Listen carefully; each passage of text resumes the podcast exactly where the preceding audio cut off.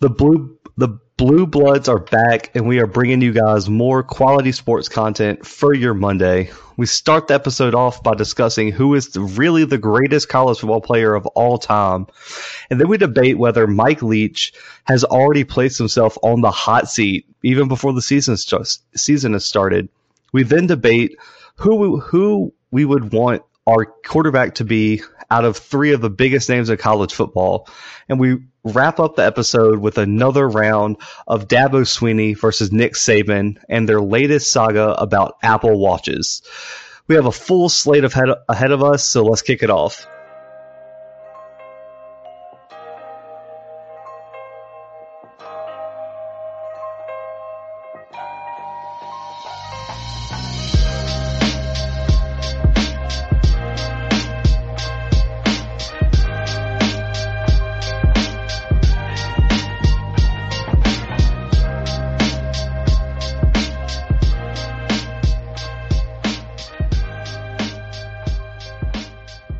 So, as you guys know, the Blue Bloods have been providing you guys with some March sadness brackets due to the cancellation of March Madness.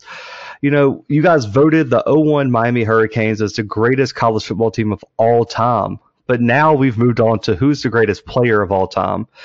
Today, the finals begin. As we're recording, the Final Four is currently happening but we figured out we go ahead and give our opinions on who we would have voted for, who we think deserves this honor.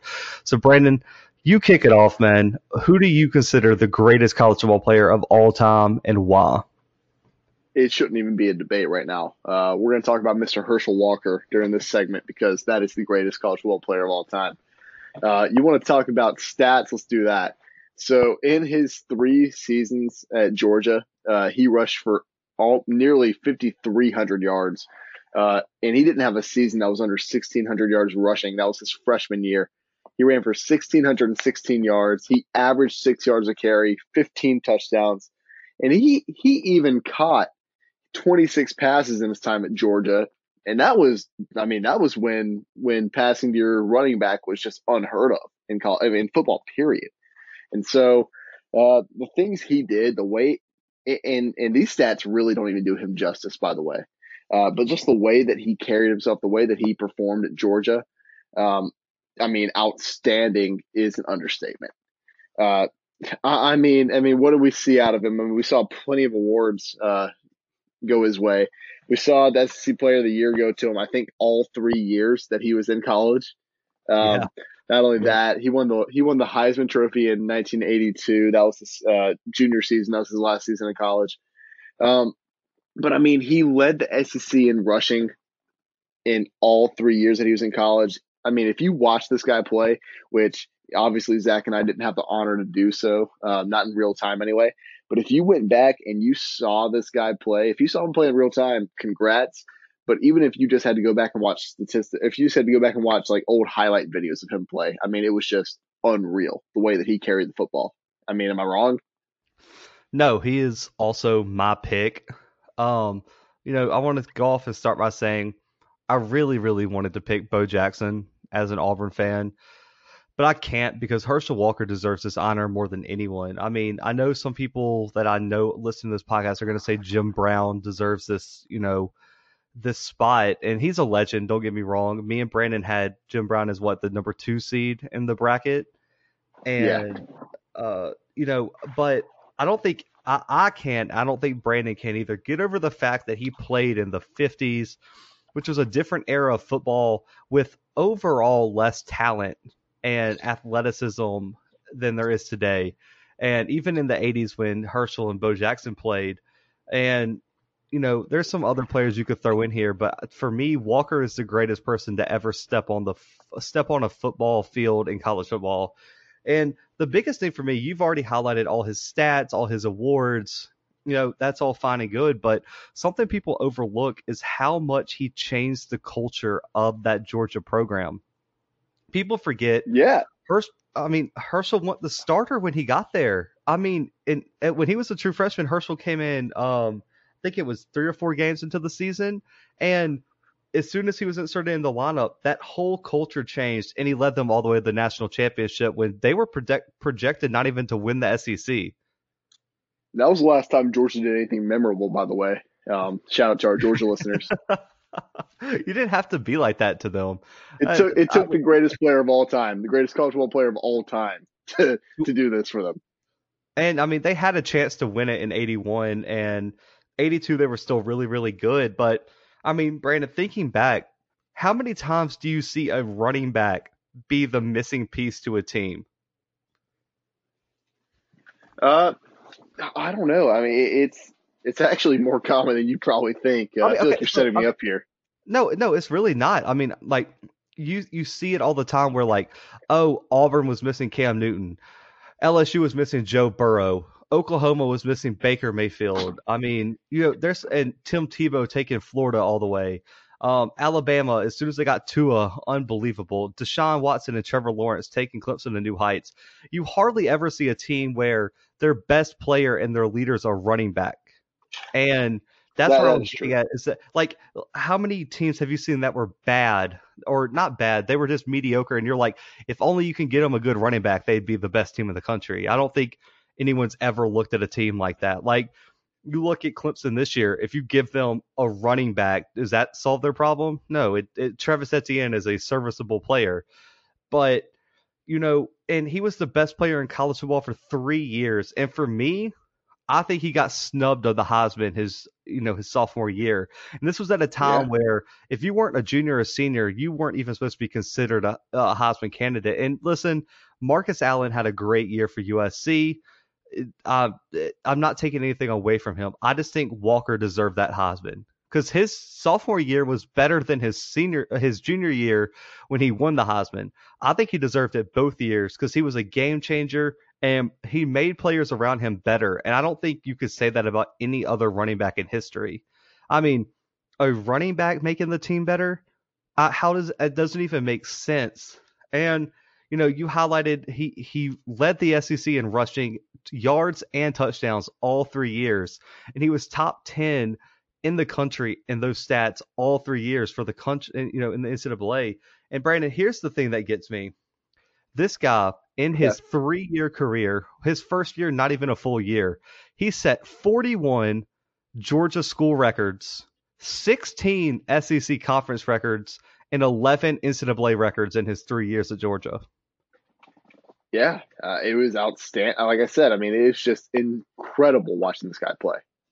I mean, uh, this guy is something we never, we may never see again, and he is, it's for me the, the only person who's fully deserving of this honor. And you know, I kind of wanted to speak on this a little bit, and uh, uh, chip in when you want, Brandon. But I mean, also looking back now, now that we know the mental health like struggle this kid was going through at his time at Georgia makes this run that he had for three years even more unbelievable.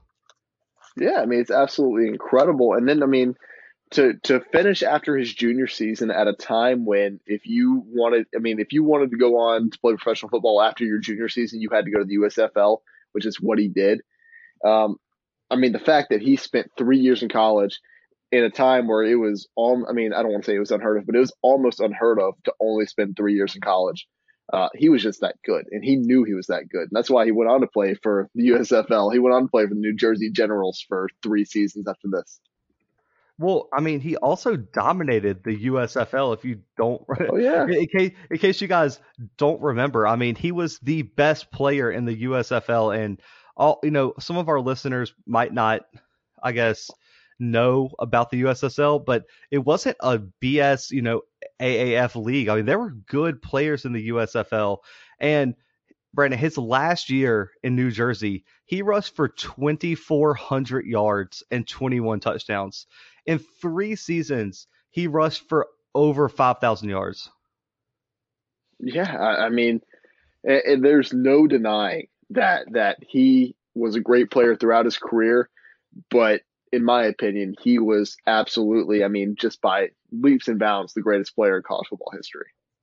Yeah, and in case you guys don't know what we're referring to with you know his struggle with mental health and stuff, go check out his documentary. I believe it's is it a SEC uh special so. or 30 for 30 one of those is. things uh, it's either a sec documentary or a 30 for 30 go check it out he he developed dissociative identity disorder he said that it's so bad that a different person won the Heisman. Like he, him, in his being now can't remember winning the Heisman Trophy because of all yeah, the it, abuse and bullying from his childhood and the fact that he took all that and channeled it into such a great college career for me is what puts this over the top because I mean I couldn't imagine being a true freshman at a time where true freshmen really weren't supposed to play and struggling with mental health issues and being the best player in college football.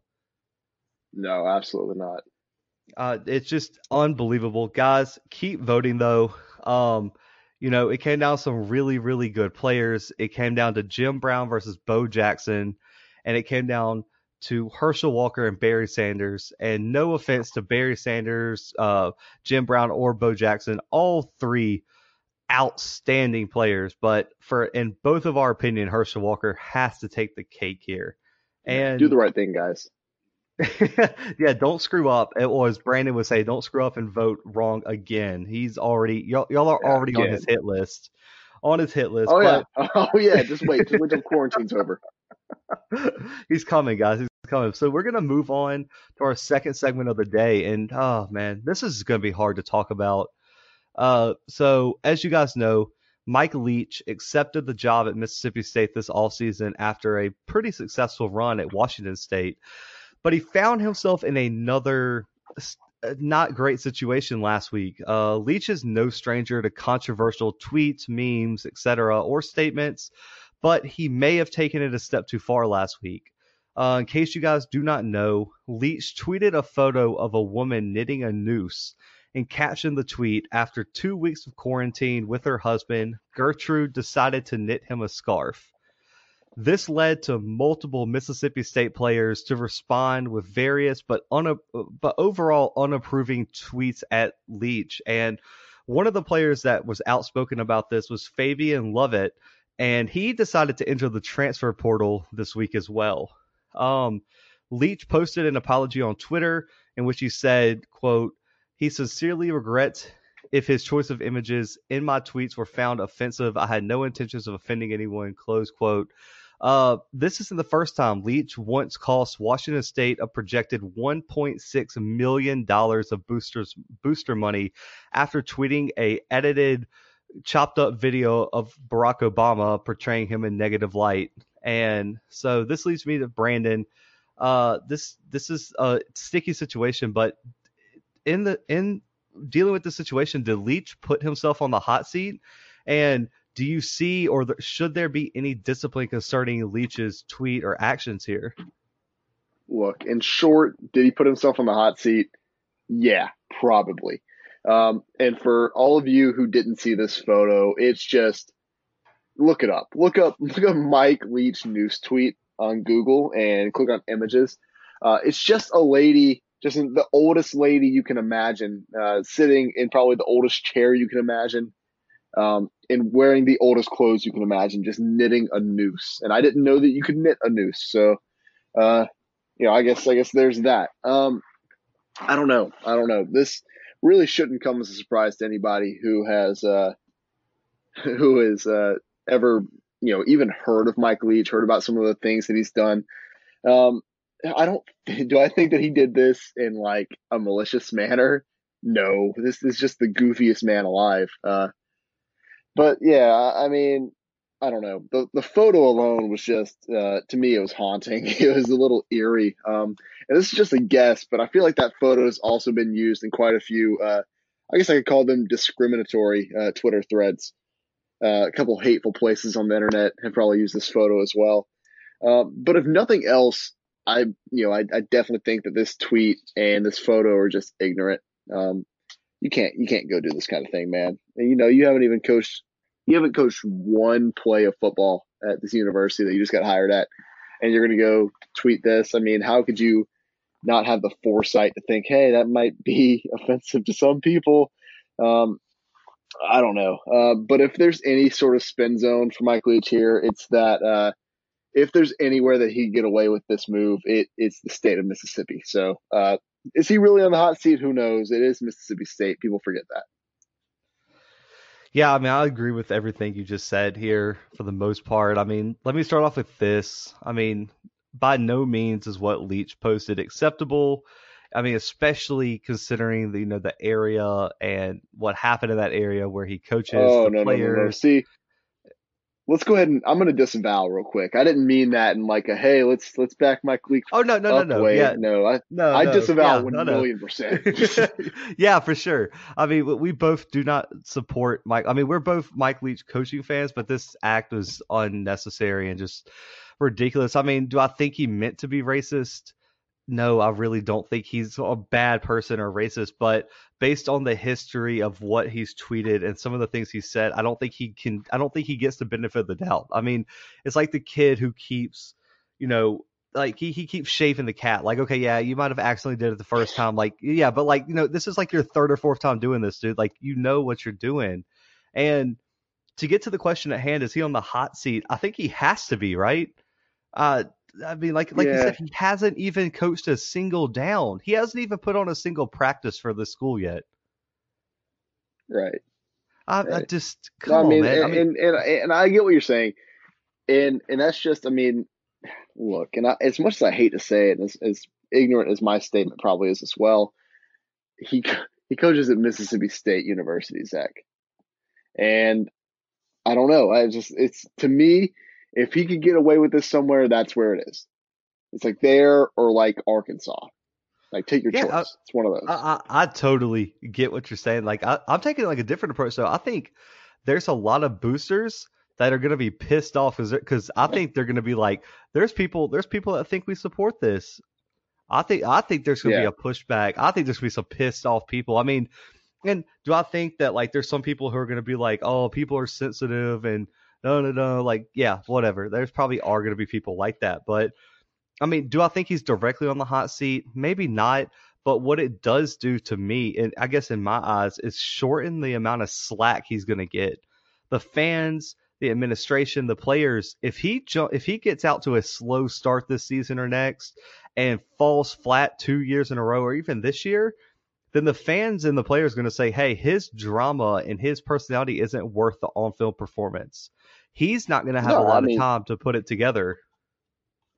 Yeah, and you're right. I mean, a million percent. Um, now, I don't know. This is it, it- it's it's a super sticky situation, and if I'm a booster right now, I'm mad because I mean, you have a player in uh, Fabian Lovett who just left, and you know it may not have been directly because of what Mike Leach tweeted, um, but it sure did happen. Like Immediately Like, after. pretty pretty soon after. And- So and- um, And I don't know if I made it clear or not. He was one of the ones that called Leach out on Twitter. Yeah. Um, I don't know. I, I mean, I'm pretty mad if I'm a booster right now because it's not like this kid was this star on the team. But if he leaves, it's probably going to open the door for some other people to leave. It's going to leave some room for scouts who haven't committed yet to be like, oh, yeah, I had Mississippi State on my list, but I don't know if I want to go play for that. You know, Eh, that's just you, you don't want to go put yourself in that sort of situation. You don't want to associate yourself with this kind of behavior, you know. And I guess you could give the guy the benefit of the doubt. I, like I said, I don't think he did this in, in a malicious way whatsoever. But you have to, you have to know where you're at, right? You have to understand. You have to understand your surroundings, and you have to know where you're at. Uh, place and time are very important in life. A thousand percent. And, you know, to build off your recruiting thing, I mean, this puts, I mean, how hard is it to already recruit in Starkville, Mississippi? I mean, uh, like, and here's a, something I don't know if you've thought about, Brandon, and especially people listening. I mean, players at Washington State probably didn't have a lot of high profile options outside of Washington State. Uh, but players being recruited to Mississippi State have big time options. I mean, you don't think Nick Saban, Lane Kiffin, Jeremy Pruitt, Kirby Smart, Dan Mullen, Gus Malzahn are telling recruits, "Hey, do you want to go play with this guy?" And they're spinning this in an absolute negative light. I mean, and then you piss off current players. Those recruits stay with those current players on their recruiting visits. So if if if you don't have them having your back, wh- what do you have? How do you sell the program that you haven't built?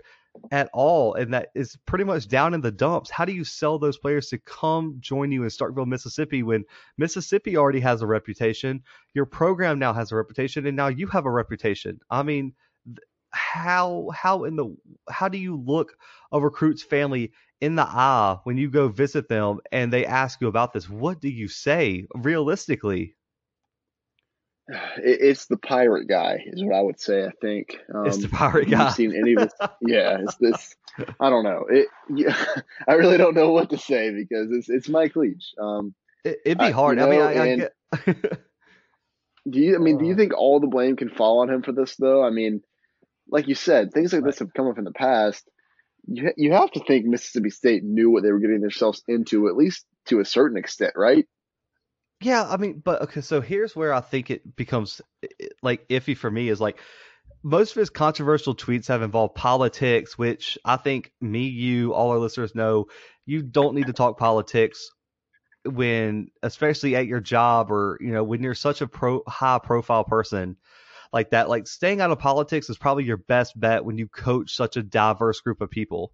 And Mike right. Leach never followed that, and he got himself in trouble. But this one's different this like oh, politics oh, yeah. like oh, yeah. like like like there's like two sides like okay like oh if Mike Leach is a Democrat whatever that's his beliefs like whatever it's like okay he's a Republican yeah okay like do I love it no whatever like we can get over it there's at least two sides to the argument like this one like I don't even know how you can argue that like it's like oh it's really not a big problem like it's like well no it's it's a very very serious problem like and like you said, like you kind of described the pictures to our listeners. I beg you guys to look it up because it's definitely from a history book somewhere.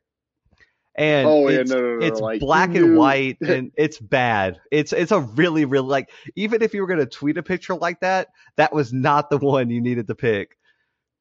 Yeah, no, you could have look, there there's probably a list of things you could have tweeted that were not that. Um uh, you know, I'll, I'll, I'll start thinking about that list and I'll get back to you on that. But it just that list is long. that list is... This may have been near the bottom of the list, uh, if not at the bottom. Like it, it's tough, guys. But you know, one of my last things I want to address before we move on is the locker room problem. We kind of talk about it, but if he's already began losing players who aren't on campus, so he can't even get the team together and make a formal statement. Like these players are all over the country at home. I mean and this program's not known for its immense talent, but it's known for effort and tough and toughness, especially the years they won. The thing about Dan Mullen while he was coaching Mississippi State is those kids played hard and they played fast, physical for Dan Mullen because they respected him as a coach. Uh, I don't. I think I would say sixty percent of the kids right now are teetering on. Should we uh, like? Is this a guy we want to go out there and put it all on the line for? Yeah, yeah, you're right. Because uh, I don't because we both watched Mississippi State play last year. Toward the end of the season, it looked like they were giving up. Like they got smacked by Louisville in the Music City Bowl.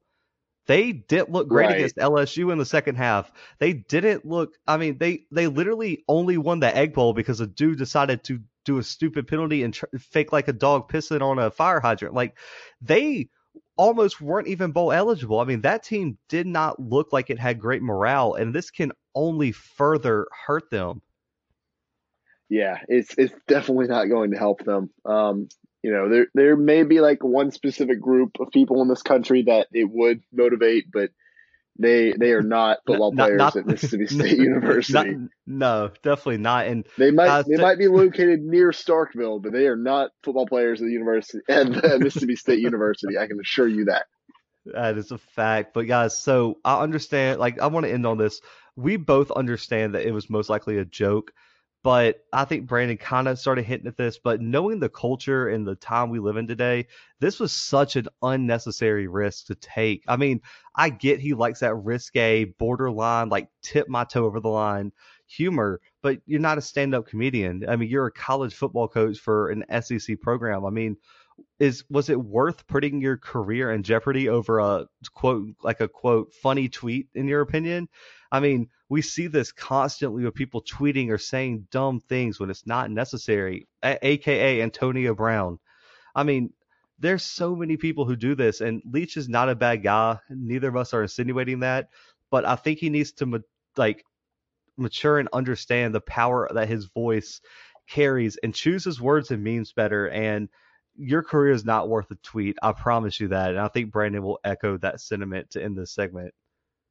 Absolutely. Retweet. Yeah. That retweet, guys. But we're going to go ahead, move on to our third segment. And this is one we kind of threw in here. This is going to be an interesting one. Some of y'all are going to scoff at it, some of y'all are going to love it. We're, we're here for the people who love it. And it's ESPN has been posting random questions across their social media regarding college football in recent weeks. And one question caught Brandon's eyes earlier today, and we are here to debate it. Uh, ESPN asked fans to decide which quarterback they would want leading their team into the 2020 season. As you could imagine, Trevor Lawrence, the obvious, you know, one of the obvious choices out of Clemson was first on the list, while Justin Fields out of Ohio State was the second choice to many, many fans' surprise outside of Brandon, their third pick was Kedon Slovis, the freshman standout out of USC. And many people were wondering how he even got into this debate. But we're here to debate it. Brandon, let's break this question down for our listeners out there. And why don't you go ahead and let everyone know which quarterback you would take next year moving into 2020? Yeah, let's talk about it. So everyone saw the tweet, or at least you should have. Uh, ESPN tweeted it out, like Zach said, and it, it was a tweet that, if you saw it, you thought I composed it because Kedon Slovis was lumped in with Justin Fields and Trevor Lawrence as the best quarterbacks in college football, essentially. Um, so let's go ahead and start with my first question. You know, this is how I like to uh, format my debate. Um, does Kedon deserve to be in the same conversation as Trevor Lawrence and Justin Fields? Probably not. Uh, do I love him any less? Absolutely not. So let's go ahead and list the stats here. Um, and and I want you to remember this, Zach. Uh, he played eight games this season. He started for eight games this season, um, and he came into the season as a backup and a true freshman. So let me go ahead and read these stats off to you, Zach. Uh, so first of all, I'm not going to give you any names. I'm just going to read these pure stats for you. All right. So uh, this is everybody's freshman stats. So we have we have a 65% completion uh, rate 3,280 yards, 30 touchdowns, four interceptions. That's quarterback A. Quarterback B, 69% completion rating or completion uh, percentage, uh, 328 yards, four touchdowns, zero interceptions. I'll go ahead and read his sophomore stats because that's not fair. He wasn't a, he wasn't a starter that year, which might give it away. Um, 67% completion rating or percentage, 3,273 yards passing, 41 touchdowns, three interceptions. And then we have 72% completion rating, 3,500 yards passing, 30 touchdowns. All those numbers sound pretty good. They sound like great quarterbacks, in my opinion. Um, well, Kedon Slovis is quarterback C in this example. He threw for 3,500 yards uh, this season, 72% completion percentage, 30 touchdowns in eight games, Zach. So do I think that I would want him leading my team into this next season? I don't think he'd be a bad choice. Would I prefer him over Trevor Lawrence? No, probably not. But I do think that he is very underrated. I've been saying this since the beginning. So we, I mean, you can run the tapes back. Love Kedon. Uh, if you know him, uh, recommend him to the show. We'd love to have him on. That would be the, that would just that would be Christmas for me, basically. Um, but I mean, I think that if you put Kedon Slovis on a team that's coached by Nick Saban or a team that's coached by Dabo Swinney, he's even better than this. And he, I'm not going to say he's going to be better than Trevor Lawrence, but he'd be up there with him. And I don't think anybody would be scoffing at this post in that example, in that circumstance, anyway. Okay, so I'll join in on that. I think Slovis was the second best freshman quarterback last season. Shut up! No one wants to hear about it, Sam Howell. No one wants to hear about it. Uh, uh, Bo Nix was. I'm just playing. It was Sam Howell. Uh, but now Slovis was second best, and I think he's only going to improve. And I think he has an extremely, extremely high season, uh, like a ceiling. And I think he's going to be a future NFL quarterback. I'm interested to see how this year's going to be. Is he going to hit that sophomore slump? I don't think he is, but he also doesn't have a lot of help out there at USC. He's kind of on an island out there by himself out in California. And, you know, my pick here isn't because the other choices aren't talented. I just highlighted Kedon Slovis. Justin Fields is going to be a future NFL star. And to me, Yeah. my pro comp early is Russell Wilson with size, which is terrifying. Because Russell Wilson's really, really good, in case you guys don't already know. But could you imagine if Russell Wilson was 6'3, 220? Yeah, it's called Yeah. Justin Fields. Um, but I think this is the answer is easily Trevor Lawrence by a million, a zillion, a trillion. It don't even matter. Uh, it's not a debate. It's not a hard question for me. Trevor Lawrence is the best all around quarterback I have ever personally watched play college football in my life. I Yeah, mean, I don't he disagree you. he uh, he just he has the arm strength, the accuracy, the athleticism, the decision making, the attitude, and he just has that it factor. Like you know, Brandon kind of highlighted. I mean, he's thrown for over 3,200 yards and 30 touchdowns in both his season, both his years at Clemson, and only has 12 career interceptions. He started out real rough this year, but I, I don't. I know me and Brandon highlighted it. Go back and check the tapes. He caught a rhythm late in the season. He was He rolling got a rhythm in the route. middle of the season, and people just weren't Yeah. giving him enough credit for it. Well, people got caught up in Joe Burrow and Chase Young and Justin Fields and everything, and Trevor and Tua Tagovailoa, and I mean, people just forgot Trevor Lawrence existed. It was playing on the ACC network. That's why people forgot. Um, Yeah, no one has it. It. Please get rid of it. Get rid of it. But you know, he Absolutely. he makes the right play every single play, and he- he shows a maturity that I only see in the best NFL quarterbacks. I mean, it, it just for me, I think Lawrence has a extremely, extremely great opportunity to become the best quarterback to ever play college football. I mean, the greatest quarterback ever in college football in history is that's that's where this guy's going. I mean, uh, he's already a national champion. He needs a Heisman to complete that legacy. But Brandon, what if he wins another national championship this year, or he comes back for a senior year and wins two? He goes down at losing one game in his college career. I mean, Yeah, is there an it's- argument it's- to keep him out of that conversation? Oh no, you can't. I, and you know, I've I've been on this train for a while now, um, which I think that anybody who watches college football or has seen Clemson play at all should also be on this train. Uh, I mean, there's something special about a kid who, you know, fills in that that role as a freshman last year, or I guess two seasons ago now. Um, he, he fills in that role um, when, when their starting quarterback is sat on the bench. Uh, someone needs to go in and and he did it and he he did it i can't remember how many games he started after that i, I think it was like nine It, no it was nine it- regular season games yeah, and then the two playoff games um Yep. but anyway i, I mean it, it's just it's crazy what he did with with that amount of games i mean he still passed for 3300 yards um and i mean seriously this and, and i talked about herschel walker earlier being a special special player to watch Trevor Lawrence is right. I mean, seriously, and I and I know it may sound absurd right now, but he is right there. He is right up there with him. Uh, and just when you watch this kid, you know there's something special there. You know that uh, he he has everything in control. He knows what he's doing, and you know that he can lead that team. Yeah, I mean, absolutely. It's it's I'm I I don't know about you. I mean, everyone knows our where our allegiance lies in terms of college football teams, but I don't think there's a player in college football I'm more excited to watch this season than Trevor Lawrence. I think uh, I mean, he's coming off his first ever loss as a college football player in the LSU national championship game. And I I don't I don't know about you, Brandon. I'm a little scared because you know sometimes you can get uh satisfied or you know get full from sitting where you are, and I think Trevor Lawrence is going to be hungry. I mean, I Oh, think yeah. he's tired of the disrespect. I mean, I think he's coming for heads next season, and that Clemson team is loaded, guys. I mean, it's I mean when you get to return Justyn Ross and Travis Etienne on that offense, oh my gosh, this is just because people forget how good Etienne is at catching out of the backfield. I mean, it's going to be terrifying, and I'm just I'm ec- I'm ecstatic to watch because I mean, have we ever seen a college football player make the national championship every single season he was a starter?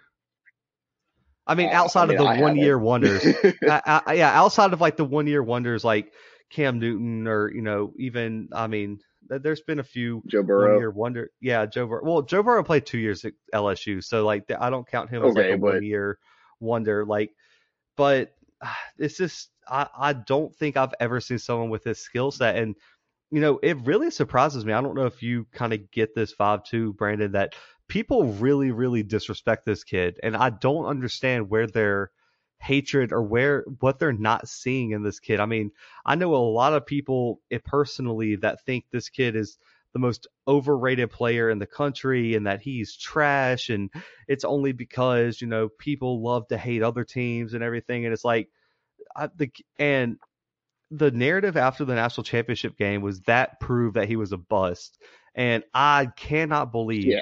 that people looked at a kid going to his second straight national championship game having an average game as oh he's trash. Uh, oh, are No, we really? it's I mean, J- Jared Goff went first in the NFL draft after literally. Di- can you name one good? Can you name one memorable thing that Jared Goff did at Cal? Uh, he went to Cal. That's that's about it. Yeah, can you remember one amazing thing Mitch Trubisky did at UNC? No, I'll be honest with you, not, not even a little bit. And you know what? Nothing came of him. So That, that's true. I mean, Jared Goff went to a Super Bowl, so we're going to keep him in this conversation. But I, I just think put it's some respect in ridiculous how much hate, uh, how much hate this guy gets. And you know, uh, uh, we're going to get into it next segment. You know why I think people hate this kid? why? They hate Dabo Swinney.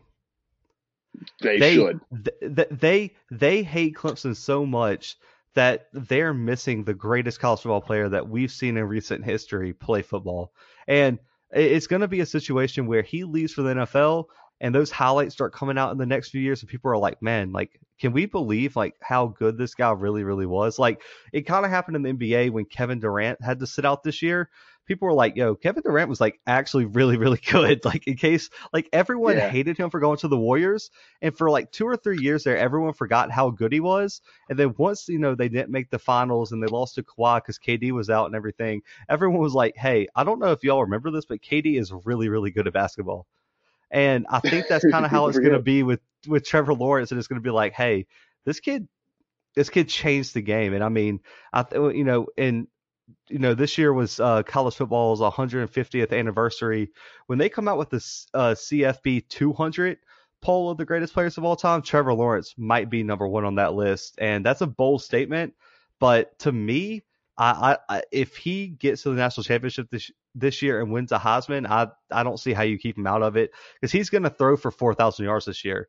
I have a feeling he's going to throw for 4,000 yards and 40 touchdowns, and that'll put him at what 10,000 yards for his career.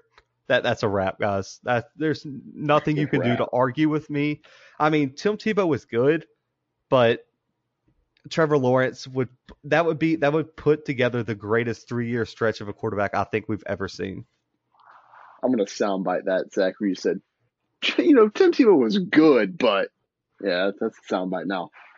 It, that's fine. I mean, I'll back it up. Anyone who wants to come on this podcast and debate me who's better between Trevor Lawrence and Tim Tebow, come come come get that a whooping on this podcast. You're lucky we're clean.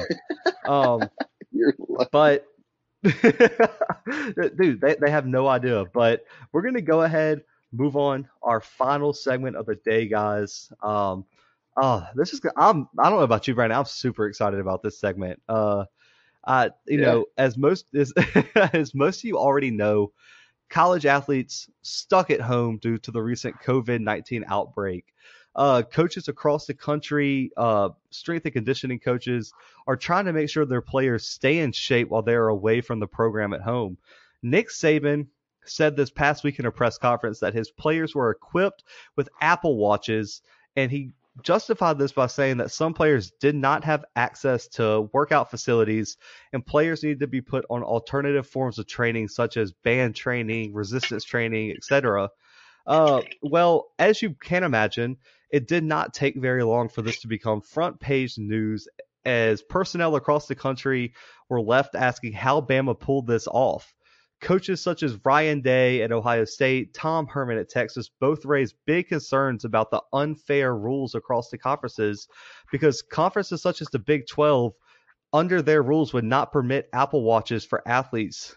And one of the most outspoken critics, as you probably can imagine, Dabo Swinney. Uh, he said that Bama was interpreting the rule in a questionable, unusual way, and that Clemson did not need Apple Watches to know that their players were doing the correct things at home. So, this whole story has brought up many opinions, hot takes, whatever, but we at the Blue Bloods are ready to jump into this. So, Brandon, what is your take on Bama first using Apple Watches, and does it actually break an NCAA rule? Also, and what do you think of Dabo's shot at Saban and the Bama program? Because I never thought we'd see Dabo versus Saban Apple Watches edition. Look, Zach, this, and let me let me start my argument by saying this. There's a couple things I hate about the story. I hate, first of all, that there's such a big stir over athletes uh, needing to be monitored monitored over quarantine. I feel like you're monitored during the regular season or during the off season right now. Um, your workouts are usually monitored. Why can't they be monitored during quarantine? I feel like a couple of these rules are open to interpretation. Um, so so I hate that they can't that that this is such a debate right now. I hate that you're about to make me defend Nick Saban um, so I hate you for that, I guess. And goodness, man, I, I'm just going to continue on this train. I think I, I think I hate Dabo Swinney, and I didn't I didn't want to. Trust me, I did not want to. I think I like him as a person, as a coach. I don't think I can stand him. Um, so here's where I'll start. And I've already kind of uh, I've already kind of highlighted it. Do I think that this should be against the rules for the NCAA? Absolutely not. I think that if you can monitor um, if you can monitor your players during the regular off season or during the regular season, you should be able to do that during this time of quarantine, right? You know, there's a lot of things that aren't, you know, going as as planned right now for the NCAA. Uh, obviously, there's no spring practices; those have been canceled. Uh, who knows? The season might get delayed or even canceled. Uh, God forbid. But you know, there's a lot of things that are changing right now. I mean, for these student athletes, I mean, their classes are online right now you know, I know mine are. You know, I'm about to graduate. My classes are all online. I guess I'll have my diploma like emailed to me or whatever. I don't know. Um, there's a lot of things that are just changing right now. I feel like these rules are they're made to be able to interpret. You know, that's kind of what rules are, right? I mean, they're not always black and white. There's always something to interpret. Um, and what? How do I feel about this shot from from Dabo Swinney? Good God, I, I, I don't know. I think I really do think I hate him. Um, there's just there's no reason. I think here's the reason why I hate him. I think he's a fraud. I, will say it. I think he's a fraud. I, I, I think he likes to expand on that. I think, yeah, I will expand on it. I was getting there. He's a fraud. Um, he likes to get people hyped up just for nothing. You know, would this be a storyline any other time if, if this wasn't going on? If there were anything else for Dabo Swinney to uh, to get upset about right now, I would have to believe he would probably be upset about it because he was just upset about literally every single thing during the regular season this year. Am I wrong about that? He was upset about everything. Uh, I mean, we could we could go on. A, I can go on a tangent about that, but I'll you know I'll hold myself back. Uh, I'll be civilized. I think that he caused. I think he stirs things up to get his players motivated, to get himself motivated. I don't know what it is, but he always he needs to be the victim he always needs to have him himself and the players as the victim, uh, so they can play better. I don't know. I don't know what it is. You know, I'm not I'm not him, so I couldn't really tell you. Um, I hate I hate that he had to go on this tangent. He had to make this comment about Nick Saban. And I hate I really hate that I have to defend him right now. I really hate that I have to defend Coach Saban. But I don't think what he's doing is wrong. I think that is absolutely crazy for somebody to get upset about uh, coach wanting to monitor his players' workouts. So, can I read you the rule, and you let me know? Yeah, read, like, read it to you... me. okay. You so the rule says that teams may not supervise, conduct, or advise workouts, or report voluntary workouts or sports activities to institutional coaches or staff members. Whatever. Which means like that, which means like during the season, if you work out outside like the university, or even during the all season or during the season, you cannot report that to coaches and they cannot track you using anything. I'm still going to stand by my word here because uh, I mean my argument holds up. I think that this is a different circumstance and that there should be I don't think that this rule is fair. You know, they, these players don't have the opportunity to work out at team facilities right now, do they? So I think no, that I think that coaches should still have the same opportunity to monitor like regular workouts like they would during the off season. I think that's I mean I think that's warranted. So, well, like I, am gonna have to play devil's advocate here because I think we're taking different sides to this argument. Uh, what about schools whose conferences have banned them from doing this? And like, I mean, and for the sole purpose of like schools have different budgets, so let's say a school like Memphis can't afford to give all their athletes Apple Watches, but a school like Texas or Alabama can't afford to give their athletes across sports access to Apple Watches and monitor data, et cetera, et cetera. How do you control for the competition, I guess, advantage that you're giving these bigger schools that bring in more money? I don't think it's an advantage necessarily. I mean, these programs are allowed to build uh, bigger, better facilities than than these smaller schools, right? I mean, is, not that an unfair advantage? I mean, I mean, debatable. I mean, same, you still have you, you just have newer equipment or more room. I mean, they still have basically the same equipment. Okay, well, what about these programs that are building like these these full service nutrition bars? Do you really, in your heart of hearts, think that that the University of Southern Mississippi has a full service nutrition bar in their uh, facility? Probably not. Probably absolutely. Yeah, that's what I'm saying. That's what I'm saying. And so, you know, do you think that that these smaller schools have uh, huge film rooms where it's it's basically a movie theater? No, but but these bigger programs do. You know, that would that would also be an unfair advantage according to this argument. It's just to me, if you if you got it, why not take full advantage of it? Does that make sense? Yeah, I mean, I, I agree that if you have it, take advantage of it. But if certain schools aren't allowed to have it, then how come they get to have it? Texas can't. Te- you don't think Texas and Oklahoma have the money to do this? Ohio State has the money to do this, but their conference won't allow them. Well, get a new conference. Your conference sucks. This is why the SEC is the greatest.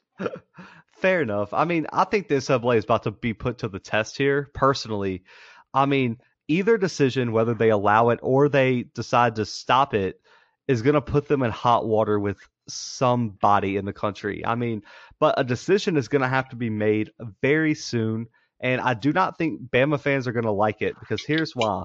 I don't think that NCAA is going to alienate schools without the funds to compete like this. So therefore, Bama also may be in hot water for not seeking approval from the NCAA first. Uh, here's why I think they're going to take other school sides over Bama.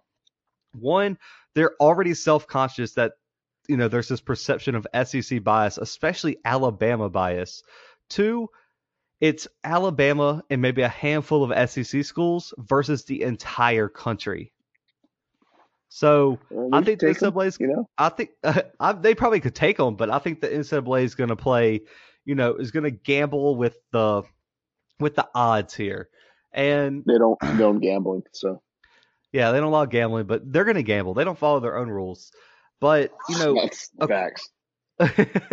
according to their rule, for me, the way I interpret it is, you know, buying all your players' Apple Watches to monitor, as Saban would say, health related data sounds a lot like supervising or conducting workouts and reporting those workouts to coaches and staff members, which you're not allowed to do in season or out of season.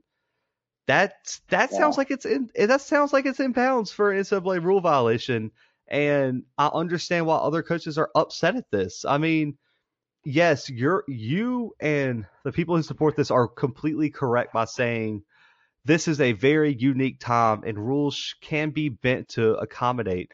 But if they're going to be bent, the NCAA needs to step in and say every school that can do this, do it. Conferences you cannot step in.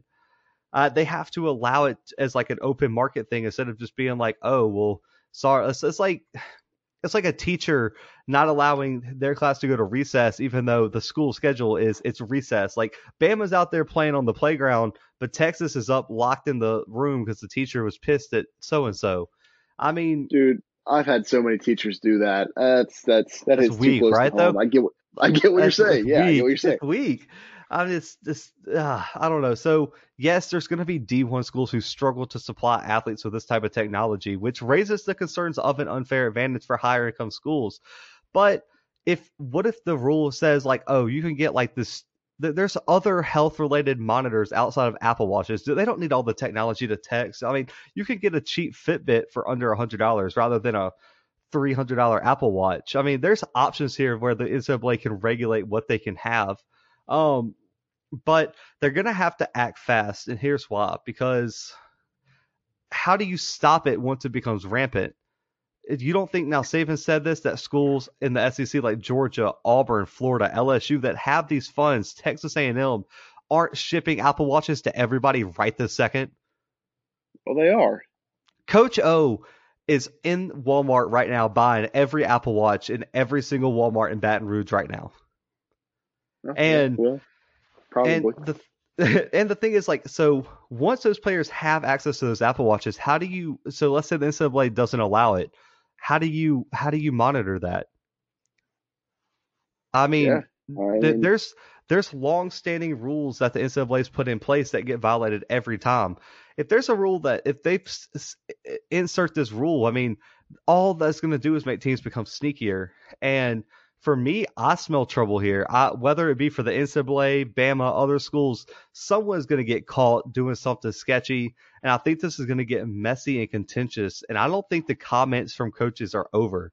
Um, and you know, to get to the Swinney thing, um, I think it was a petty shot. I I understand what he was saying. I think we both get if if you know the key the Key and Peele sketch where it was like they had Obama's you know um translator where it was like I forgot what he called it, but um it's anger you know, translator. yeah, his anger translator. If Swinney had an anger translator, we all know what would have been said. And Oh, you yeah. know, he, he's suggesting Saban can't trust his players to work out by themselves without his iron thumb because the perception is Swinney's this laid back, player friendly guy, while Saban's this dictator, has everyone on a short leash, like he's overruling his program. So I think this further that like further, you know, makes this comparison happen. And you know, you know what I get from it? I get a sense of frustration from Dabo Swinney from this. And let me explain. I'll get your opinion on it. Um, but he takes his team to the playoffs almost every single season in recent history. And he competes with the top schools from these other big conferences, but he but he, people always say, "Oh, they don't play nobody. They this, they that." I think he just feels like they're not getting any respect, and so I think he's tired of it. I think, like you said, he has that chip on his shoulder where any chance he can get, he's gonna take a jab at those other teams, and to make to that way, like he gets his team in the news because he's fighting for that respect. And I feel like, yeah, they've won what two national championships, been to four now, and been to multiple playoffs. And just, I really think he's tired of this SEC Bear, Bama narrative, which is why he has it out for Alabama right now. He wants to bring attention to what he's doing in Clemson, how they've been so successful. I mean, I think in his eyes, he sees Bama doing that. Bama doing this is trying to gain an advantage over Clemson because Dabo Swinney feels in his heart that they cannot beat that Clemson team. And I think he is going to take any chance to get in Saban's head, any chance to take a shot because he thinks that he's a better coach than Nick Saban and he thinks that his program is better than what Saban has right now at Bama. Yeah, I, I definitely get what you're saying, and I can definitely see that. Uh, but that does not change the fact that I think that Dabo Swinney is a punk and a fraud. You just say a punk? He's How are you going to call Dabo Swinney a punk? Well, I mean, cheap shots, you know? He can take a cheap shot, I can take one. What? I mean, okay, so so as an LSU fan, you're not mad at all that Bama's doing this? I mean, listen, if if I had any doubt in my mind that LSU wasn't doing this, I would probably be pissed. But Ooh, I like that. you- I like that take. yeah, I can't, you know, I can't, I can't be hypocritical here. I think that there's a lot of programs probably doing the same exact thing right now. Um, and I think that a lot of SEC programs are doing it. I think that a lot of programs that aren't supposed to be doing it because of their conference guidelines are probably also doing it, but they didn't. Their head coach didn't come out and blatantly say, "Hey, yeah, we're doing this thing that might violate NCAA rules," um, and so that's like why that. they're not in hot water you right now. You, you yeah. know what I think Coach O does? I think he What's sends that? crawfish to every player's family, and there's it's like it's like a king cake from Mardi Gras in Mobile or New Orleans, wherever yeah. wherever king cakes. I feel like it's a crawfish, and when you bite into the head, it's like a fortune cookie, and it has like a little sheet of paper with the workout on it. And Coach O's like, listen, you know I work out, so I can still whoop you. You know what? He was like, you better be oh, doing these workouts. and tie, every pound stacked together with, exactly. with a workout list. Yeah. Exactly. Like every pound of crawfish comes with a week's worth of workouts. And that's how Coach O's doing it. He don't need Apple Watches. Coach O's creative. He just calls his boy from the r- restaurant crawfish for everybody. And, you know, he sent some to Joe Burrow just to make sure he's cool for the NFL draft. And oh yeah, you know, good. To to end this episode off, I want to address one just random topic real quick. Brandon, I don't know about you, so the NFL draft is uh, NFL draft is going to be virtual this year, and good. I don't know about you over under. Well, I guess not over under. True or false? Which one do you think it is? Coach O is going to find a way to be at Joe Burrow's house for the NFL draft party. Oh yeah, yes, sir. He will. He'll be there. Okay. I don't know how. Scale... There's plenty of stay at home. There's listen. I'm in Louisiana oh. right now. Um, there are plenty of stay at home. Uh, like you have to stay at home here. Like if you're on the road, like they have police officers waiting to pull you over. Uh, there's like there's not necessarily checkpoints right now, but there could be in the future. Um, and a lot of states are like, hey, you're from Louisiana. Guess what? Uh, you have to quarantine yourself for a few days before you can even do anything here. Um, he's going to find a way to be there. I don't know how. He's Coach O. He has special powers. I mean, on a scale of one to ten, how disappointed are you going to be if he's not there? Oh, that's like that's a full ten. Well, that, that's easily a full on, ten, it, right? It depends on what he's doing. It depends on what he's doing. Uh, there's a list of three things that he could be doing that would uh, that would make me not disappointed. Uh, the first thing is he's at home, but he made himself a ham sandwich, as he would call it.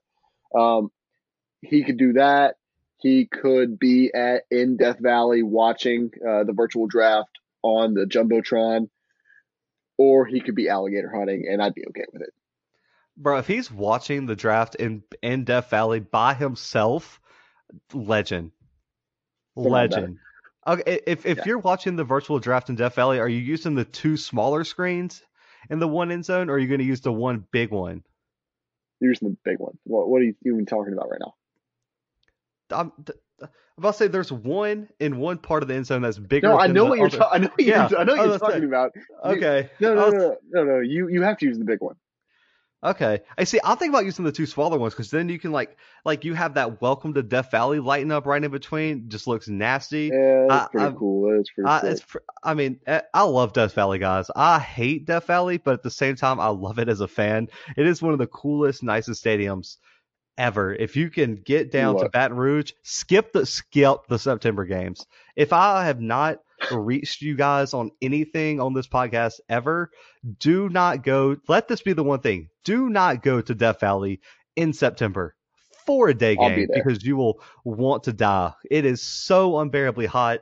And those little four year olds that are screaming tiger bait at you, you just want to feed them to the tiger and makes you so upset, especially after Leonard Fournette ends your defense's life. You're just not for it. It's not a fun time do not zero out of 10 recommend. If you're going as a neutral friend, 10 out of 10 recommend. There's going to be a Cajun guy on your right who offers you crawfish. Take it because it'll be the best crawfish you've ever eaten in your life. And I guarantee Jambalaya, it. pastalaya. Whatever all, you want. Everything. All the Whatever you want. Yeah. Um, but yeah, guys, we'll end the episode off on that nice tangent. I had a few questions for Brandon I had to get off of there. But that is a wrap here. Um, social media polls still going, guys. You guys have been voting all you know for weeks now. Uh, we'll find out who the greatest player of all time is to uh, this afternoon. So shout out to you guys for voting all on that. Instagram at the underscore Blue Bloods, Facebook at the Blue Bloods Pod, uh, Twitter at the underscore underscore Blue Bloods. Um, this is our first episode since it happened, but uh, your boys are moving up in the world. Uh, guest appearance on a podcast. Actually, uh, I know it's it it surprised both of us. But if you want to catch me debating another podcast from the Worst Take Network, uh, go check out the Sideline Take podcast. You can find the link on our Twitter.